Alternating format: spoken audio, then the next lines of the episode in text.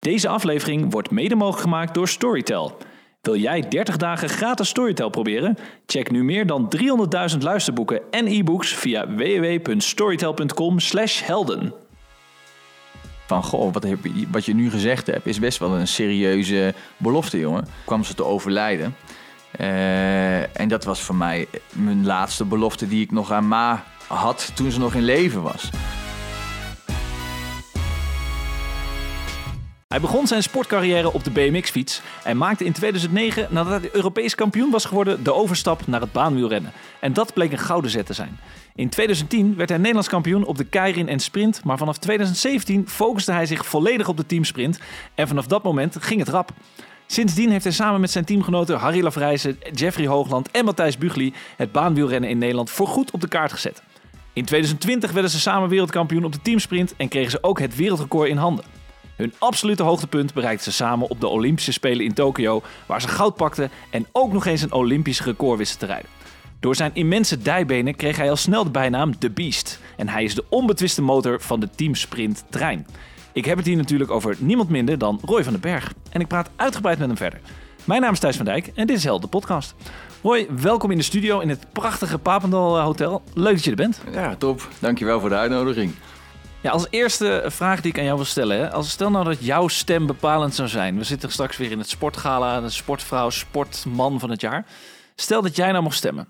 Wie zou dan voor jou de sportvrouw van het jaar zijn en waarom? Ja, de sportvrouw, uh, in meerdere de vrouw van het jaar. Dat zou mijn eigen vrouw zijn. Maar mooie momenten, we hadden het er net al over. Sivan Hassan, is, daar heb ik wel, uh, echt van, van genoten.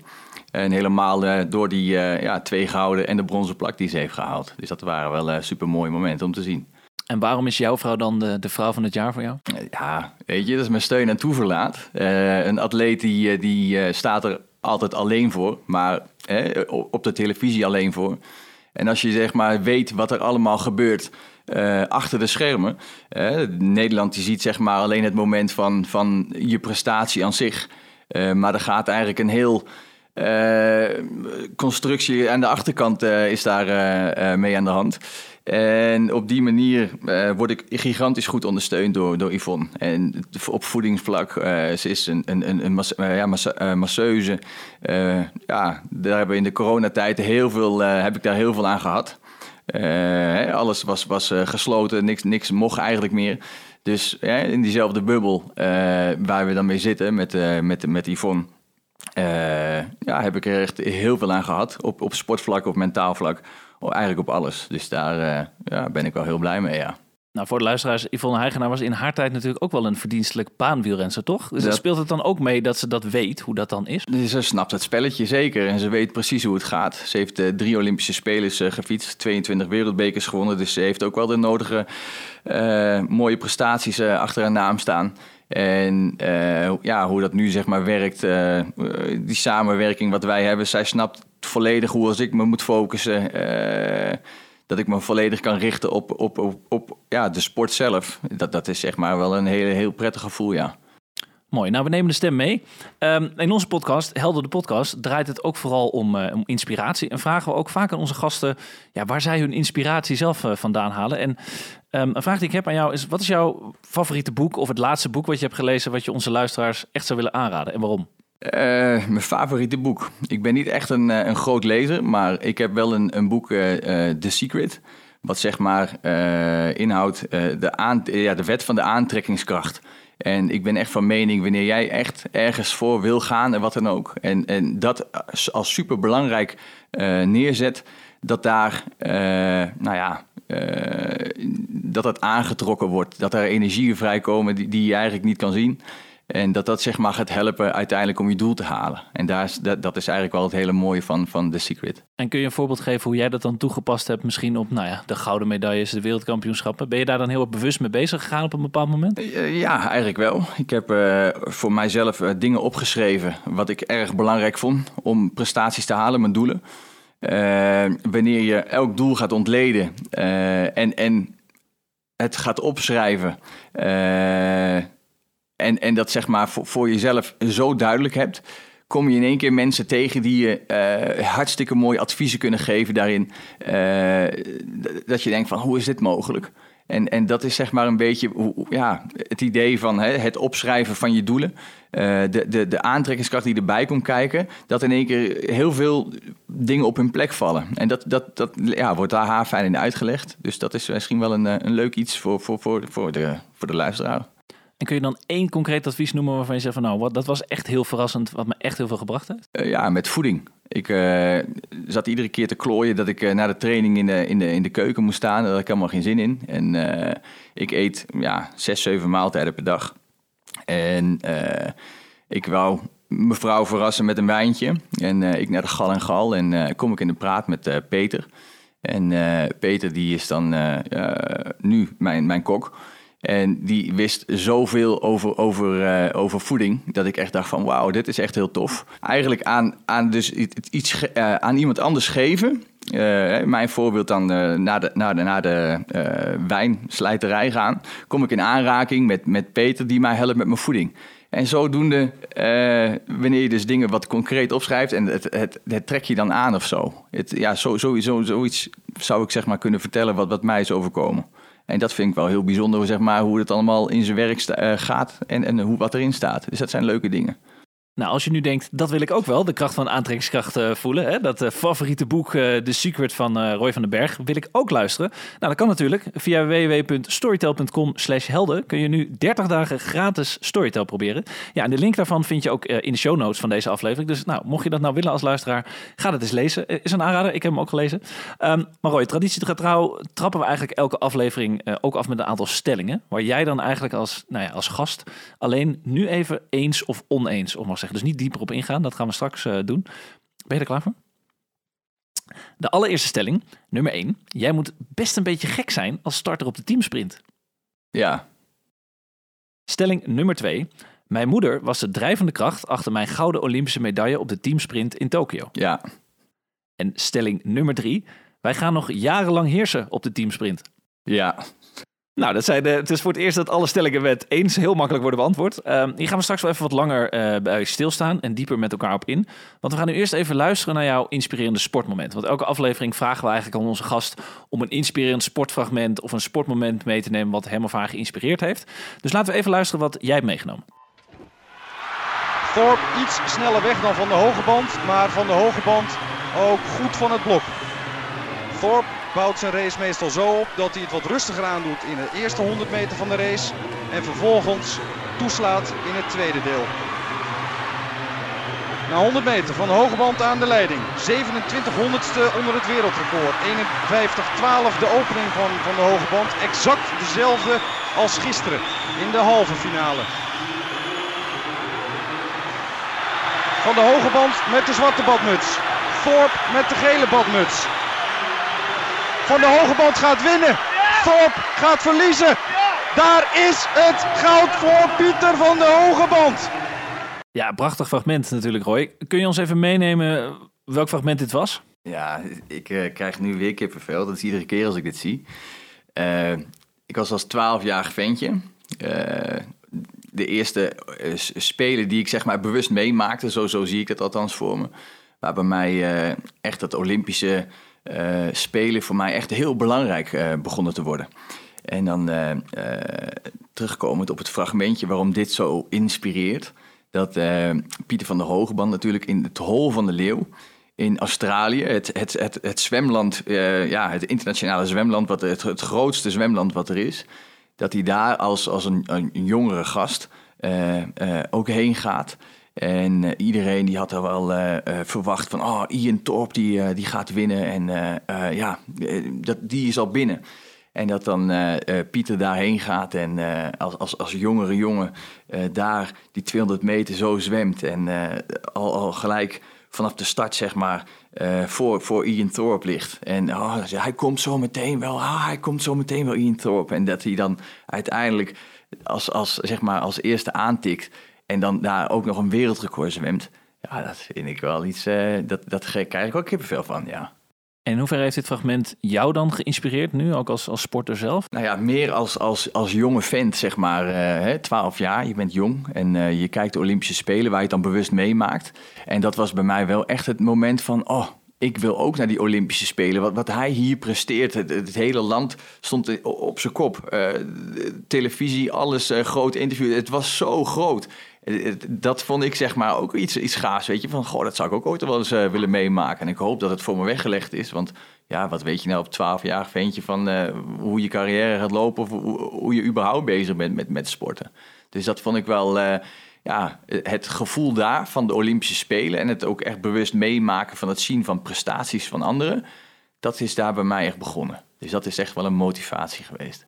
En toen stond je daar. En toen? Hoe voelde dat voor je? Te spelen bedoel ja, je? Toen je voor het eerst op de spelen stond. Toen stond je daar ineens. Ja, dan stond je daar inderdaad. En dan denk je van, nou ja, uh, het is eigenlijk maar gewoon een wedstrijd. Maar je hebt zo'n beeld ervan dat het zo groot is. En dat is het ook. En dat is zeg maar een dubbel gevoel wat je erbij hebt. En uh, ja, ik luister dan altijd naar het mooie gevoel. En dat was voor mij echt wel heel bijzonder. En dan sta je daar inderdaad met alleen maar de beste atleten van de hele wereld. Die staat, dan sta je daar op het moment waar het echt samen moet komen op, op één dag. Zeg ik, in, in, in, in eigenlijk bij ons, in 41 seconden moet alles perfect gaan. Dus die 41 seconden op 3 augustus moest het voor ons perfect lopen. Nou, dat is toch wel bijzonder dat dat lukt. En dat is toch wel heel gaaf dat je zo kan pieken, dat je je lijf zo kent, eh, dat, dat je weet op dat moment moet je goed zijn.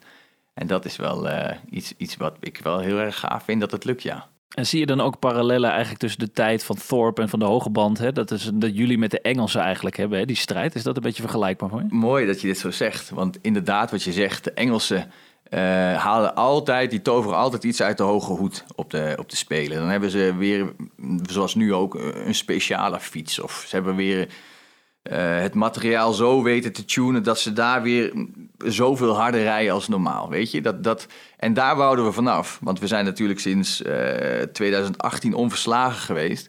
En het werd eigenlijk al meer aangekondigd hè, van wij uh, zouden winnen. Nou, je ziet dat het bij Ian Thorpe... Jullie waren een beetje de Thorpe. Ja. Nou ja, precies. Dus dat het daar verkeerd bij ging. En wij hebben sinds, sinds het begin gezegd, hoe dan ook, ook al rijdt iemand zoveel harder als ons, we focussen ons op onze eigen, onze eigen taak.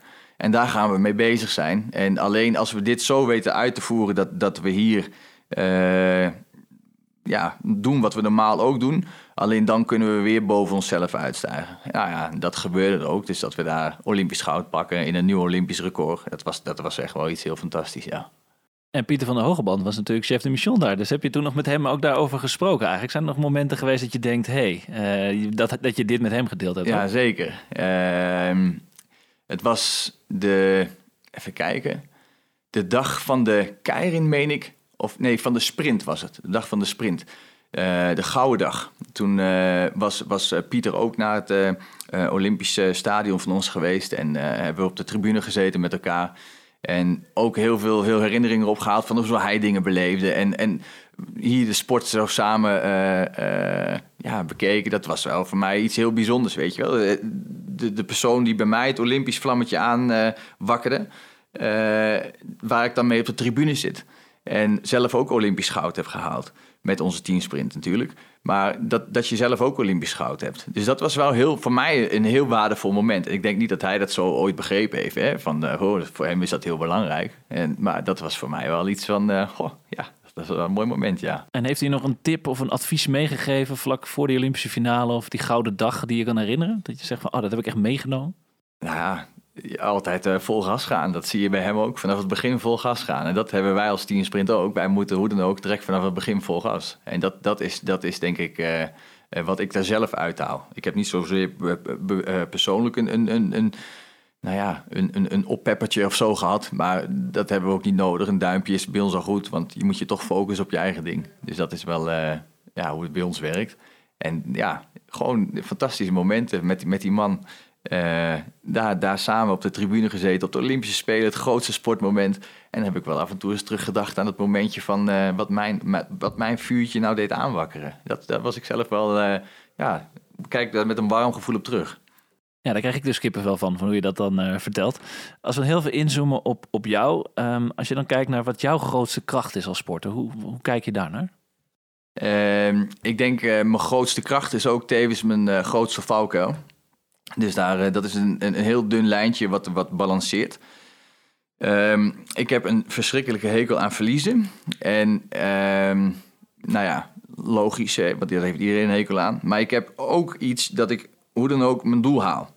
Linksom, rechtsom, ik ga, ik ga dat halen. En dat, daar ga ik zo verschrikkelijk ver in. Dat ik mezelf af en toe gewoon ziek train. En omdat ik maar dichter bij dat doel wil komen. En als ik een, een doel stel, zeg maar, als voorbeeld uh, uh, een nieuw PR met de back squat in de gym. Dan ga ik net zo lang bezig dat ik het haal. En je hebt dan op een gegeven moment je uh, piekmomentje. Is, duurt zeg maar ons blok dan als voorbeeld nu vier maanden lang. Over vier maanden hebben wij ons max. Uh, maar dan moet wel die tank volgegooid worden. In het begin natuurlijk. Begrijp je wat ik bedoel? Dus in de eerste week is net zo belangrijk als die laatste week. Dus hoe blijf je dan vier maanden extreem scherp en gemotiveerd? Nou ja, dat zie ik dan als, uh, goed, als beste uitdaging. Dat ook het begin van, van, van, van de opbouw net zo belangrijk is als het einde. En daar ga ik dan wel eens, uh, nou wel eens, daar ben ik wel eens de mis mee ingegaan. Dat ik dan in het begin mezelf bijna over de kop heen train. Dat, dat je een paar dagen even moet rusten. Dat je jezelf ziek traint als het ware. En dat is zeg maar, uh, mijn grootste drijfkracht is dus altijd tot het gaatje gaan. Maar ja, tot het gaatje is ook wel, wel goed, hè? Niet, niet, niet doorheen. Dus dat is zeg maar voor mij mijn rem. Moet ik af en toe eens wat, wat, wat meer erop gooien. Nou, dat is een mooie stap naar de stellingen. We beginnen eigenlijk met de eerste stelling. Daar zei je heel snel ja op. Uh, je moet best een beetje gek zijn als starter op de teamsprint. Nou, als ik jou zo hoor praten vol met passie over al die, die kleine doelen, maar die grote doelen, allemaal ga je erin uh, met vol gas, zoals je het ook noemt. Um, wat komt er nou eigenlijk bij kijken, voor, voor de luisteraars ook om te weten, om, om die ronde, één ronde zo hard mogelijk te rijden? Wat, hoe moet ik dat doen? Ja, het is, uh, dat, is, dat is denk ik wel ook leuk om te vertellen. En ook fijn dat ik die kans krijg hier om dat ook uit te leggen. Uh, je moet het zo zien dat een, een, een, een starter moet een verzet uh, op gang trappen die uh, zwaar genoeg is om een topsnelheid te halen van rond de 73 km per uur. Dus dan heb je het dus over een groot verzet, want je kan alleen hard fietsen met een groot verzet. Een starter die moet dus ook uh, zo snel mogelijk op gang zien te komen vanuit de startmachine. Dus je kan je voorstellen, als je een gigantisch groot verzet hebt, is het ook heel lastig om dat op gang te krijgen. Dus je moet sterk zijn. Dus elk aspect uh, komt hierin samen. Uh, timing uit de startmachine. Je mag niet uh, meer als 600ste verschil hebben met uit de startmachine gaan. Dus dan moet je dus nagaan, 600ste uit de startmachine iedere keer. Dan hoor je dat, dat geluidje, dat die, dat die remblokjes eigenlijk van je wiel afgaan waar je in vast zit. er wordt afgeteld, afge, de, de klok die, die loopt af. En dan moet je dus ook onder die grote spanningen, zoals op de Olympische Spelen, moet je gewoon iedere keer binnen die 600ste zitten. En dus er komen zoveel aspecten samen in die, in die staande start van uh, maximale kracht. Dus uh, je, je, je, gym is super belangrijk, dat je daar veel kilo's in kan squatten en veel ja, hartstikke sterk in bent. Je moet uh, de acceleratie moet je super goed hebben, want je moet goed kunnen accelereren aan de, aan de overzijde. Dus als je de eerste bocht door bent. En je moet een goede topsnelheid hebben. Dus het is, het is, er komen zoveel dingen bij kijken bij alleen dat ene rondje, dat het. Dat het uh, nou, wel eens vergeten wordt hoe, hoe moeilijk en, en wat voor druk daarbij komt kijken. En ik denk dat dat zeg maar wel het hele mooie is van de teamsprint. Uh, om dat helemaal te ontplooien. Om alles zeg maar in perfectie goed te kunnen doen. Ja, we hebben jullie natuurlijk gevolgd hè, in die documentaire met Peter Heerschop. En daar waren we er nou, van dichtbij uh, bij. Een vraag die toen bij mij opkwam was: hoeveel pijn doet dat nou eigenlijk voor jou? Weet je wel, ja, het lijkt alsof het, je praat hierover alsof het een soort van, uh, nou, opstaan is en ik doe het. Maar ik kan me toch ook voorstellen dat die 73 km per uur, dat dat pijn doet. Ik bedoel, het zijn tijden dat ik het niet haal hoor. Ja, ja eh, hoeveel pijn doet zoiets? Je bent iedere dag natuurlijk maximaal bezig. Elke start die je doet, elke acceleratietraining die je doet. Want hè, die, die, wat ik je net allemaal vertelde, de, de, de maxkracht is in de sportschool bij ons. Uh, het gewone starten op zware verzetten om dat eerste stuk nog beter te krijgen. Dan heb je acceleratiestraining. Maar alles moet maximaal. Het is niet zo van goh, uh, op 96% vandaag even of op 99% even. Dat, dat werkt niet. Je moet hoe dan ook altijd die prikkel er, uh, eruit halen. Dus je kan je voorstellen dat je uh, een trainingsblok hebt van drie weken. dat je echt vanaf het begin af aan, ehm, nou ja, je voeding, je slaap, je rust, je verzorging, alles moet gewoon perfect zijn. En dat is denk ik gewoon de pijn, misschien de mentale pijn die je dan wel hebt. Eh, dat je alles perfect moet blijven doen vanaf het begin, dat het best wel een, een, een, lastige taak is. En uiteraard heb je dan ook nog eens de pijn in je benen die je iedere dag voelt, waar je dan ook wel weer doorheen moet. Dus supergoed moet verzorgen, weer eventjes uh, ja, een extra massage op zijn tijd. Dus er komen zoveel dingen bij kijken. En inderdaad, daar moet je af en toe wel eens gek voor zijn, ja. Om dat allemaal vol te houden en goed te kunnen uitvoeren. Ja, en ik zei al in de introductie, jouw bijnaam The Beast. Uh, wanneer is die ontstaan eigenlijk? Waar komt die vandaan? Uh, die is ontstaan in, uh, ja, wanneer is het geweest? 2016, 15? Eind 2015 denk ik. Dat ik bij Beat Cycling Club zat. En daar heb ik die bijnaam gekregen. Toen kreeg iedereen kreeg een bijnaam. Theo Bos was dan De Bos. Uh, Matthijs Bugli die was uh, de, de Blast en ik was de Beast. En die is ontstaan zo uh, door hun, aangezien hoe ik Spartaans met mijn training bezig ben. En zo heb ik daar de Beast gekregen. Want een beest in de gym, een beest op de, op de fiets.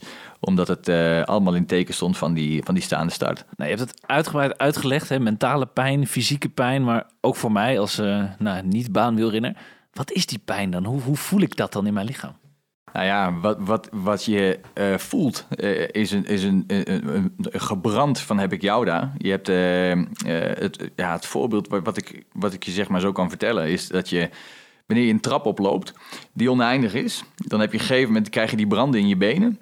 En die branden die zijn zo zeer dat je er bijna van moet overgeven. Dus zeg maar, je, op een gegeven moment kun je gewoon niet meer. Het is zeg maar je, je, je manier van, van, van fietsen wordt dan zeg maar minder. Uh, en, en die, ja, dat gevoel, dat, dat is een, een gebrande, dat, je benen staan zeg maar in brand. Zo moet je dat zeg maar, zo kun je, het, kun je het voelen. Die verzuring, die is echt verschrikkelijk. En dat is zeg maar de pijn die je, die je voelt op de fiets. Dus dat is wel een, uh, ja, heftig dingetje eigenlijk. Ik ben blij dat ik het niet hoef te doen, eh, Roy. Maar ik ben blij dat jij daar gewoon uh, doorheen gaat. Hey, en nog een andere vraag. Stel je nou voor dat jij gewoon op een normale racefiets trapt. Hè? Ik bedoel, want die, die fietsen die jullie hebben, dat zijn natuurlijk hele speciale fietsen. Je zei het ook al over die Engelsen, die ook keer een nieuwe fiets. En nou, voor jullie zijn natuurlijk ook heel duur en heel speciaal. maar stel dat jij nou op een racefiets stapt. wat gebeurt er dan? Ja, als ik inderdaad niet op een, op een baanfiets stap, maar op een echt een wegfiets of een racefiets. Die, die, die, die, die, die ja, die trap je door midden. Dat, dat, die kunnen dat niet aan. Dat is echt zo. Dan, dan, trak je, dan breek je alles af. Dat is heel simpel. En uh, dat klinkt heel, heel, heel stoer misschien weliswaar. Maar onze baanfiets is inderdaad speciaal gemaakt om die, uh, die, die grote krachten kwijt te kunnen. En op de racefiets kun je je voorstellen dat dat veel slapper is. Ja, veel minder sterk.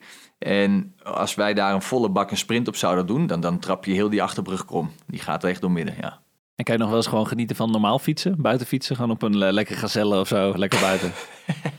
ik kan inderdaad lekker genieten. Ik heb twee zonen. En uh, bij ons in Apeldoorn heb je een kanaal. Wat uh, alleen maar rechtdoor gaat, zeg maar.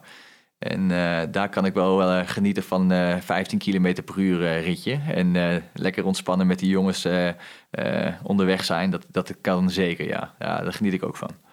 Nou, even, een, even een stap naar de volgende stelling. Die is nou, wat serieuzer. Je reageerde ook vrij snel ja op. Mijn moeder was de drijvende kracht achter mijn gouden Olympische medaille op de teamsprint in Tokio. Uh, even voor de, voor de luisteraars. Jij maakte aan je moeder de belofte van om Olympisch kampioen te gaan worden. Hoe bijzonder is dat dan eigenlijk dat dat gelukt is voor jou? Ja, op mijn moeders uh, sterfbed inderdaad. En uh, dat was... Uh, op, op, op een donderdag had ze de operatie. En uh, dan neem ik je eventjes mee. Hadden we, de zondag hadden we een, eh, een, barbecue ervoor. En uh, waren we daar met de familie om, om zeg maar voor de operatie van Ma, want ze zou geopereerd worden aan haar hersenen. En hadden we het heel gezellig gehad. ja, een fijn moment gehad met, met de, de familie. En ik sprak mijn neef daar en die zei tegen mij van... Uh, goh Roy, uh, voordat je moeder de operatie heeft... ga er nog eens even een keer, nog een keer een extra keertje heen. En ik zeg, ja, dat ga ik doen. Een goed idee inderdaad, want je hoofd die, die, die ja, zit zo vol... omdat je zeg maar, het een best wel een heel heftig moment is, zeg maar. Je moeder wordt geopereerd, ook nog aan de hersenen. En hè, dat is wel allemaal vrij heftig allemaal. Dus ik eh, ben daar nog eh, een dag van tevoren heen gegaan. En dan hebben we nog eh, lekker gekletst met elkaar en geknuffeld met elkaar. Dat was een heel fijn ja, bij elkaar zijn, zeg maar. En toen hadden we het over het fietsen. En op dat moment zei ze tegen mij van... Goh jongen, die Olympische Spelen, dat, dat moet je echt halen. Hè? En word maar Olympisch kampioen. En ik zeg, mam, ik zeg, dat beloof ik je. En dat was voor mij een, een, een, een, enorme drijfveer achteraf. Want op dat moment voelt dat natuurlijk niet zo. Hè? Want je, je, je zegt, mam, dat beloof ik je. Maar dat ging in mij zo op dat, dat hoe dan ook, hoeveel is je woord waard? Uh, kwam, ja, zeg maar, is een quote die ik altijd gebruik. Uh, en dat kwam daar nog eens een keer goed uh, aan het licht van... Goh, wat, heb je, wat je nu gezegd hebt is best wel een serieuze belofte, jongen. En ehm, nou ja, toen had ze de operatie gehad die dag erna. Toen kwam ze te overlijden. en dat was voor mij mijn laatste belofte die ik nog aan Ma had toen ze nog in leven was. En om dat in te lossen, dat was wel voor mij een, ja, een dusdanig belangrijk iets. Dat, dat ik mezelf echt wel eens afgevraagd heb van, van, van jongen, wat heb je je nou weer beloofd? En ik ben daar zo mee aan de gang gegaan. Spartaans, hè, dus tot het gaatje en, en heel extreem. Om dat dus zo goed mogelijk te doen. En, en het was 2019, juni dat ze kwam te overlijden. Toen hadden we het eh, WK in, uh, in Berlijn in 2020. Nou ja, je kan je voorstellen dat je, wanneer je echt onder hele grote spanning staat, dat je, dat je emotioneel helemaal vrij moet zijn. En ik heb het gelukkig het, het, het, het geluk dat ik goed met spanning overweg kan gaan. Maar dat zijn wel momenten geweest dat ik af en toe eens een keer een extra keer moest slikken. Dat ik dacht van, poeh, ja, dit is weer zo'n momentje van een stapje dichterbij je gouden doel in Tokio. En zo heb ik uh, dus echt, echt heel heftig en Spartaans geleefd. Uh, als ik er een keer doorheen zat van, hè, want iedere atleet die, die heeft wel eens een keer een momentje van, uh, hey, ik kan echt niet meer, man. En dan kwam iedere keer bij mij weer de quote op, hoeveel is je woord nou waard, jongen? Waar ik ook benieuwd naar ben is, kon je er ook op dat moment met mensen over praten, met je teamgenoten? Sprak je daar met, met Harry Lefrijzen, Matthijs Bugli, Jeffrey Hoogland over? Of misschien uh, in, je, in je omgeving? Nou, ik, of hield het voor jezelf? Ik, ik, heb, ik ben niet echt zo'n zo'n grote prater. En uh, ja, ik hou heel veel dingen voor mezelf eigenlijk. Dat vind ik, uh, ja, ik, ik, daar heb ik ja, wat meer mee. Ik, ik hou wat meer altijd voor mezelf. En, en, maar ze wisten wel hoe belangrijk dit voor mij was, ja. Dat weet ik zeker. Ja. Nou, je zei al, die gouden teamsprint, hè, in 41 seconden moet alles kloppen. Na die 41 seconden, jullie wisten dat je goud had gewonnen. En wat gebeurde toen? Wat voelde je toen? Ja, dat is... Uh, ik, ik ga er nou zo weer... Uh, zie ik mezelf weer over, over die baan heen gaan. Dat is een, wel een momentje van, van een... Uh, ja, een, een trots moment, man. Als ik, ik word er zelf nou een beetje, een beetje stil van en emotioneel, omdat ik er ook aan denk. Maar het is wel voor mij een, uh, een, een heel belangrijk moment geweest. En ik heb daar ook mijn moeder met een, met een, met een handkusje en een gebaar bedankt. Maar er, er, ging, er ging bij mij een, een, een enorme last van mijn schouders af. En uh, er ging voor mij een, een emotie door mijn lijf heen. Dat, dat, dat kan ik iedereen uh, aanraden. Dat was echt fantastisch. Dat was super mooi. En een, ja, een, een fijn en, goed gevoel. En, en oh, dat, dat was echt heerlijk. Maar achteraf gezien denk ik van, oh jongen, uh, zo'n belofte uh, maken. En ik ben wel echt een jongen uh, met gevoel voor eer. En, en, en, en ja, dat ik dat, dat ik dat hoe dan ook wil, wil inlossen. Dat, dat dat wel een enorme druk geweest is altijd. Nou, we hebben natuurlijk heel veel topsporters die wij spreken, die ook te maken hebben met verlies rondom een uh, belangrijk sportmoment. Nou, jij vertelt al heel mooi en intiem over nou ja, hoe je dat, die belofte van je moeder hebt uh, ingelost. Um, maar wat ze ook aan ons vertelde was van ja, dan stellen we het rouwen een beetje uit totdat we ons doel uh, bereikt hebben. Hoe, hoe, was dat voor jou? Hoe, heb, je gerouwd om het verlies van je moeder of hoe ga je daarmee om? Ja, dat, dat, dat, dat is wel een, een, een, mooie vraag. Ik denk ik. Um, de focus die je hebt op het fietsen, dat vergt zoveel energie. Dat je inderdaad het uh, gevoel hebt dat je, dat je niet alles tegelijk kan. Dus je hebt daar wel heel erg je momenten voor. En ik heb dan, uh, hoe ik dat heb gedaan, is mijn, mijn drie weken blok en een uh, herstelweek. Dus drie weken was gewoon puur de focus op het, op het fietsen, op het baanwielrennen. En in, in die herstelweek nam ik echt tijd voor mezelf om ook stil te staan wat er nou echt allemaal gebeurd is. Want ehm, mijn moeder was overleden in, in, in 2019, in juni. En een week later moest ik al de European Games fietsen in Minsk. En nou ja, dat, dat, dat is wel heel heftig, hè? Want je hebt dan zeg maar de begrafenis gehad en drie dagen later fiets je, een race. Dus dat zijn wel beste impacten. En hoe, hoe verwerk je nou iets en, en hoe gaat zo'n rouwproces nou? En wanneer heb je iets verwerkt? Ja, eh, er staat niet zeg maar een, meter ergens, weet je, van nou jongen, je zit op 80%. Dus ik, ik weet niet of ik het al helemaal verwerkt heb. Of, uh, of, ik, of ik, ja, ik, ik, ik functioneer gewoon goed. Uh, ik heb af en toe mijn momentjes nog uh, dat ik emotioneel word als ik eraan denk. Maar dat is denk ik juist iets heel moois, denk ik ook. Hè? Want dat betekent ook dat mijn moeder een heel belangrijk persoon was en nog steeds is. En het verwerken, ja, dat, dat, dat blijf je denk ik altijd doen. Want je hebt altijd momenten erbij dat je het even moeilijk hebt. Dat je dat je, je verhaal wil doen aan je, aan je moeder als voorbeeld. Of dat je gewoon een keer die knuffel weer wil, weet je? Dat, dat, dat gevoel, dat is echt wel iets uh, uh, wat je mist. En dat, dat, dat zijn de hele kleine dingetjes waar, waar je zeg maar nog meer bij stil gaat staan. Wat ik nu wel intens met mijn vader heb, weet je wel, van de, van de knuffel als die weggaat. Of, of daar geniet ik gewoon nog een keer dubbel en dwars van. Want het is allemaal maar zo vanzelfsprekend. Hè? Van je schuift aan bij het eten of als voorbeeld. Of, of eventjes wat drinken of eventjes een berichtje. Maar dat is allemaal niet zo vanzelfsprekend. En dat is echt wel iets wat ik ook gewoon meerdere mensen zou willen meegeven. Geniet ook eens bewust van, van, het kleine berichtje wat je nog terugkrijgt. En ook al is het maar een jaar, weet je. Ik zou er een moord voor doen. Als ik eens een keer uh, een berichtje nog stuur naar Ma van... Hè, ik zou een jaar terugkrijgen. Dat kan natuurlijk niet, maar ik, het lijkt mij fantastisch. Al zijn maar twee letters. Ja, dus, dus geniet, geniet van de kleine dingetjes. Ik ging ook een beetje aan op het woord uh, knuffelen. Want het was natuurlijk ook zo dat dit eigenlijk al dit Spartaanse leven begon eigenlijk in coronatijd. Nou, toen mochten we allemaal niet meer knuffelen. En je vertelde ook in een interview onlangs dat je zegt, nou, dat hele Spartaanse leven, dat monnikenleven. Ik kon mijn eigen kinderen en mijn vrouw ook niet meer knuffelen. En mijn moeder dus ook niet. Niemand meer. Hoe heftig was dat voor jou en je gezin eigenlijk in die tijd? Want je, je praat er makkelijk over, maar dat lijkt me toch best wel, uh, best wel heel pittig, toch? Nou ja, dat is wel een, een mooi voorbeeld ook. Hadden we de Olympische bike-off in januari. En uh, we moesten voor die Olympische bike-off, om, om de starters veilig te stellen dat we mee mochten doen. Hè, want we moesten dan naar Zwitserland afreizen. Hadden we de coronatesten, die moesten hoe dan ook negatief aangeven. Logisch ook.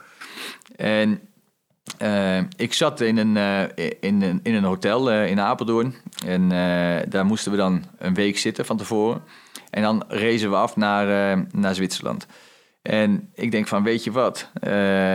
Ik ben nou zes dagen ben ik, ben ik in het hotel. Ik ga nog even langs huis en ik, ik zet daar eventjes mijn tas met de was neer. En dan heb ik in ieder geval weer, voordat ik vertrek naar Zwitserland, weer, weer alles lekker schoon. En ik kom daar aan en ik parkeer de auto zo op de oprit onder de carport zo. En ik heb een grote tas bij me en die wou ik afgeven. En ik denk, oh ja, dat kan niet natuurlijk, want de corona-regels zijn geen contact met anderen nu. En zie ik mijn twee kids, vijf en acht, zie ik daar staan. En, hé hey papa, knuffelman. Ja, ja, ja, ja, shit. Hè? Dat is inderdaad corona nu. Ik heb de afspraak dat ik niemand aanraak. En dat, dat vond ik echt extreem heftig, dat ik in de auto zat. En dat ik echt bij mezelf dacht van, jemig man, wat, wat, wat is het toch allemaal beroerd en, en, en, en bizar. En uh, dat is dat topsport eigenlijk dan echt wel heel egoïstisch. Hè? Want ik heb natuurlijk, hè, wat ik je net vertelde, ik heb mijn eer wat dan ook. Dus als ik een afspraak met iemand maak, dan hou ik me daar volledig aan. Dus om dan zeg maar je eigen kinderen geen knuffel te geven, dat deed me echt wel zeer, ja. En als ik er nu aan terugdenk, dan denk ik van, jongen, jongen man, dat is echt bizar eigenlijk. Kun je eigen kids niet eens een knuffel geven. En dat zijn dus wel uh, de moeilijkere momentjes die ik dan heb gehad van... Uh, uh, als atleet zijn, dan lig je weer op je hotelkamer daarna. Dan denk je aan zo'n moment terug. Dan ga je wel eventjes wat dieper als normaal, ja. ja. En toch, hè, je had het over die bike-off voor de Olympische Spelen met Theo Bos en Niels het Hoedendaal. Dat waren volgens mij ook vrienden van je in die tijd. Heb je die, nou ja, met vlag en wimpel weer daarvoor geslaagd diezelfde dag? Het lijkt net alsof het, nou, het lijkt een soort uh, chronologisch verhaal. Hoe doe je dat dan? Hoe zet je dan die knop om om dan toch te denken... Is dat dan weer dan terug naar van, nou, wat is je woord nou waard? Komt die dan weer terug? Ja, kijk, uiteraard gaat het ook hoe, dat ik zelf heel graag Olympisch kampioen wil worden. Dat, dat is natuurlijk eh, nummer één. Eh, ik wil het zelf. En dan heb je zeg maar de, de, eh, ja, de extra externe motivaties die je erbij hebt, wat, wat dat gevoel versterkt. En dat is wel, eh, ja, ik wil gewoon winnen. Ik heb een hekel aan verliezen. Dus eh, die knop die gaat dan natuurlijk ook wel weer om. En je moet er ook niet te lang gaan over gaan nadenken en eh, evalueren van, goh, is dit wel... Hè, je moet jezelf niet de dip in praten. En dus, dus de momentjes die ik daar dan zeg maar voor pak, die pak ik dan. Dan denk ik erover na. Dan denk ik van, jongen, jongen, wat een moment. En als het een moment eh, is dat ik moet fietsen, dan moet ik ervan genieten. En dan moet ik ook gewoon zorgen dat ik win. En dan ook gewoon daar staan met het gevoel van, ik vreet jullie op. En, en ik ben hier de beste. Niemand wint van mij. Weet je, dat is het wat ik tegen mezelf zeg om mij, mij, mij scherp te maken. En zo eh, sta ik erin. En, en zo blijf ik erin staan totdat het eh, ja, over is. Nou, dat is een mooie stap ook naar de, de laatste stelling. Hè? Stelling 3. We gaan nog jarenlang heersen op de teamsprint. Nou, daar zei je echt het meest stellig ja op. Ehm, wat is volgens jou de kracht eigenlijk van dat team, van die teamsprinters? Is er een geheim achter jullie eh, succes? Nou ja, in geheimpjes en trucjes, daar geloof ik allemaal niet in. Ik eh, ben wel van mening dat wanneer je eh, ergens voor gaat... en je hebt ook de juiste personen ervoor... want dat is denk ik ook al... kijk, we hebben met Jeffrey en met Harry... hebben we gewoon de, de, nou ja, de toppers op 2 en 3. Weet je, er is niemand sneller. En hoe komt het nou? Eh, we trainen altijd met z'n drieën. Eh, Matthijs Boegie erbij, vieren. Eh, Sam Lichtley erbij is vijf. Zo hebben we een groepje wat, wat enorm gedreven is. Niemand wil van elkaar verliezen. We zijn dus al de snelste op onze posities ter wereld. En er is altijd een, is er een, een, een onderlinge strijd. Het is altijd zeg maar een beetje verpissen van... oh, nu ging ik zo hard en nu ging ik zo hard. En niet zozeer dat je elkaar eh, ja, daarmee kwetst of weet ik veel wat. Sowieso, sowieso niet. Maar meer, je motiveert elkaar wel om iedere dag het maximale uit jezelf te halen. En wanneer eentje net eens eventjes een stapje naar links doet... die wordt wel eventjes weer eh, binnen de lijntjes geduwd van... eh, gasten, we trainen hier wel voor, voor, hè, eh, voor, voor het wereldkampioenschap. hè, Of we trainen hier voor de Olympische Spelen. We zijn sinds 2018 eh, zijn we niet meer eh, verslagen geweest. Dat, die streak willen we voortzetten. En als jij daar je bijdrage aan wil leveren... moet je dat met volle overtuiging doen. Dus dat, zo staan we er allemaal in. En we hebben natuurlijk, oh ja, mm, ons team, dat, zijn gewoon extreme, snelle gasten. En ook gewoon gemotiveerde beesten. Dus dat, ja, dat is wel, wel, het werkt heel prettig. En dat is denk ik ook wel weer de kracht van ons teamsprint. Iedereen wil hoe dan ook winnen. Ja, we hadden het in het begin al een beetje over hè, de vergelijking tussen Thorpe en eh, van de Hoogband en jullie en de Engelsen. Hoe voelt het nu eigenlijk om eigenlijk die jarenlange heerschappij op de baan van de Engelsen te doorbroken te hebben en dat jullie nu een soort van, eh, nou ja, de prooi zijn van de Engelsen? Hoe, is dat? Ja, dat is eigenlijk wel het, ehm, eh, het mooiste, denk ik, wat er is. Dat wij als eerste land, zeg maar, zijn. Want ze zijn onverslagen geweest op de Spelen sinds 2004, als ik het goed heb. En sindsdien, niemand kwam eraan, zeg maar. Niemand kwam eraan te pas. En, en dat wij nu eh, hebben laten zien van, jongens, met hard werken en met de juiste instelling, wat iedereen heeft, kun je, kun je het gewoon verslaan. En natuurlijk hebben wij ook een, een, enorm goede staf. Het is niet alleen wij als renners die, die eh, met kop en schouders erboven uitsteken. Het is ook onze, onze staf die, die net zo gemotiveerd is als ons als renners. En eh, dat houdt elkaar scherp. En eh, ja, die, die, die, die investeren ook heel veel tijd en, en, en doen opofferingen om ons te, met het beste materiaal te kunnen laten rijden. Dus het is echt wel eh, een, een, een, een, een supergoed team wat we hebben. Dus qua renners en, en oh, ja, qua begeleiding en staf. Dus dat is echt wel eh, een, een, ja, de perfecte, perfecte match.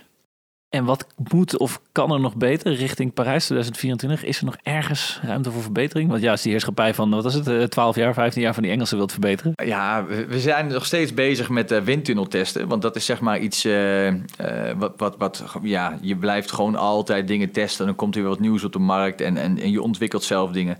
En dat wordt allemaal getest in de windtunnels. En zoals het er nu naar uitziet, hebben we zo meteen ook nog weer een, eh, iets in onze hoge hoed zitten. En eh, ja, daar zijn we altijd mee bezig. Daar kan ik nog niks over vertellen, helaas. Maar we zijn wel eh, bezig met de toekomst om eh, die streak voor te kunnen zetten. Om ooit die, die 40 seconden barrière te gaan breken misschien. Hè? Ja, weet. dat zou. Ja, 41 seconden Ja, barrière. nu nog 41. We gaan, we gaan ooit weer onder de 40, toch? We gaan altijd beter. Hey, en een vraag die ook bij mij opkomt. Hè? Bedoel, jij bent nu de beste teamsprinter eh, van de wereld. Hè? Ja, niemand is beter dan jij. Ben je ook wel eens jaloers op, op Harry Lefrijzen en Jeffrey Hoogland of Matthijs Bugli... die ook nog andere dingen rijden? De Keirin of nou de, de legendarische sprint die ze natuurlijk eh, met elkaar uitvochten in, in Tokio. Ja. Kijk je daar wel eens jaloers naar? Ja, ik kijk er niet jaloers, ik kijk er eigenlijk met trots naar. En dat is denk ik een, eh, een hele andere manier van benaderen, denk ik. Ik, ik heb eh, de starter, zeg maar, zijn, is zo specifiek... dat ik zeg maar eh, op de sprint en de keirin nu... Nou, omdat je zeg maar zo specifiek ergens mee bezig bent... dat, je, dat je dan gewoon niet het maximale uit jezelf kan halen op de sprint en op de keirin.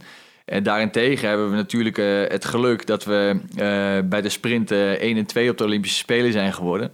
En we trainen als elkaar, hè? we trainen met elkaar bedoel ik. En dat zijn gewoon maten. En wanneer jij dan twee maten die jij van zo dichtbij iedere keer kan volgen, eh, een wedstrijd ziet fietsen. eh, je ziet aan lichaamshouding, je ziet, je ziet alles ken je hè, van die jongens. Dus ik, voor mij is het wel extra bijzonder dat, dat wij eh, ja, kunnen terugkijken. En, en ik mag kijken naar, naar de beste gasten ter wereld op de Olympische Spelen. Dat, is, dat vind ik zeg maar eh, iets heel moois. En, en ben je dan jaloers? Nee, niet jaloers, wel enorm trots. Heel mooi hoe jij eh, ja, gepassioneerd vertelt over je vrienden, je maten, die, waar je dan trots op eh, bent. Nou ja, nog even terug naar dat gouden moment. Want ja, wij hebben natuurlijk inderdaad alleen maar die 41 seconden gezien. En daarna zien we niks meer. Want ja, er was überhaupt geen publiek bij en dan moest snel weer door. Hoe heb je dat moment samen gevierd na afloop? Ja, dat is wel heel erg leuk. We hadden op de laatste dag dat alles erop zat, hebben we. eh, je, hebt, je moet het je voorstellen dat, dat je daar eh, appartementen hebt. Eh, wij zaten in het Olympische dorp, het wielendorp, zeg maar, zo kun je dat noemen. Eh, hebben we, daarvoor was een, een, een, een, ja, lange parkeerplaats als het ware. Daar hebben we alle tafels en eh, stoelen neergezet. Eh, er zijn volgens mij daar 40 pizza's besteld. Hebben we daar wat gedronken met z'n allen, wat gegeten met z'n allen. En hebben we daar echt bewust van genoten. En ook elkaar goh, wat, verteld en, en gevraagd van... Goh, wat heb jij nou mooi aan gevonden? Wat een mooie resultaten. Daar hebben we alles doorgesproken en, en doorgenomen. Ja, dat was wel iets heel eh, speciaals. Het was een heel mooi moment om daar met z'n allen... eh, eh, echt eventjes bewust bij stil te staan om het succes te vieren. En dat, dat heeft bij mij wel een heel speciaal momentje ja, gehad, zeg maar. Nou, je vertelde er net al even over, waar ik nou echt benieuwd naar ben. Ik denk dat iedereen dat heeft. Van, wat is er nou precies besproken onderling? Wat hebben jullie nou echt gezegd? Ja, dat is wel leuk om te vertellen. Ehm, kijk, ik heb de teamsprint gehad. Eh, dat was eh, 3 augustus. Daarna heb je nog eh, eh, vijf dagen eh, wedstrijden erna. Ik ben klaar, Olympisch gouden meda- medaille gehaald eh, met de teamsprint. En je moet het zo zien, we liggen dan in, een appartement. Ehm, ik, ik ben natuurlijk helemaal in, in, in een ja, winning mode natuurlijk. Ik heb een moment gehad, teamsprint, waar ik naartoe heb gewerkt. Dat is voltooid met een gouden plak. Fantastisch. Maar dan moet je dus voorstellen dat Harry en Jeffrey eh, en Matthijs... Matthijs die had dan nog de keirin op de laatste dag. eh, maar de dag erna eh, begon de kwalificatie al van de 200 meter. Daar zit ik dus zeg maar, met mijn emotie, met eh, he- he- heel vet eh, gevoel met Olympisch goud. Het liefst wil je feesten, maar ik ben dan wel de, de ideale teamgenoot geweest... die, die er net, netjes eh, ingegaan is om 10 uur... en er s ochtends vroeg weer uit gegaan is om 7 uur... met die gasten mee te gaan eten. Om, om ja, je wil, je wil natuurlijk ook support kunnen zijn voor, voor de, de andere onderdelen. En dat is dan zeg maar wel eh, wat we dan besproken hebben, zeg maar tijdens de pizza en het, eh, eh, ja, het drankje wat we daar hebben gehad. Ehm, hè, hoe heb je dit beleefd? Nou ja, dit is zeg maar zo'n momentje van, goh, jullie moesten daar die wedstrijden nog rijden. Ik zat natuurlijk helemaal sky high met mijn emoties en ik wou een soort van ontlading hebben die maar niet kwam. Eh, omdat ik eh, jullie niet in de weg wou staan met je prestatie. Eh, dus, dus dat zijn zeg maar dingetjes wat je dan bespreekt zeg maar, tijdens zo, zo, zo'n pizzaatje. Oh, heb je dat zo ervaren? Ja, niet normaal natuurlijk. Ja, ik als Harry zijnde, die moet dan om tien uur weer naar bed. En die zie je dan met, met zijn brilletje alweer op li- liggen. Want dat is dan de UV wat dan niet binnenkomt. En oordopjes in om, om lekker rustig te, te, te zijn. Maar ik ben klaar. Snap je? Dus dan loop je daar eh, door die kamer heen om even wat te pakken. Dan zie je die jongens alweer helemaal in de focus zitten. Dus eh, hoe je dat zeg maar van zo dichtbij mag meemaken, dat maakt mij alleen maar trots, weet je. En dat vertel je dan uh, aan, aan zo'n gesprek met, met pizza. Dan heb je het over die momentjes. Dat is wel echt heel erg tof. Nou, het laatste voordat we naar de toekomst gaan kijken. Ben jij al bezig met het leven na het baanwielrennen? Nou ja, ik hoop dat ik tot mijn 55ste mag baanwielrennen. Ja, dat is onzin natuurlijk, maar ik, ik ben nog lang niet klaar. En uh, zoals het nu gaat, zoals ik nu nog steeds progressie boek met alles, uh, ben ik nog niet uh, van plan te gaan stoppen. En het eerstvolgende doel is Parijs, de Olympische Spelen 2024. En daarna ga ik het per jaar bekijken. En zoals het er nu naar uitziet, heb ik nog geen enkel last van blessures of pijntjes of ditjes of datjes. Dus nee, ik zie het nog niet uh, in, om, om wat anders te gaan doen. Dus ik ga, blijf lekker focussen op het fietsen. Maar het lijkt me wel heel leuk om erna te gaan uh, coachen. Om al die ervaring die ik heb uh, te kunnen delen. En andere mensen hun, hun doelen te kunnen bewerkstelligen. Dat lijkt me heel gaaf. Nou, stel dat je op je 55 dus stopt, dus ongeveer 20 jaar verder, geloof ik. Hoe hoop jij dan dat je herinnerd wordt door als, als Roy de sporter of Roy de mens? Ik hoop uh, dat ik, dat ik een, uh, een, naam zou krijgen. Dat, dat als ze aan mij denken, dat ze aan werklust denken.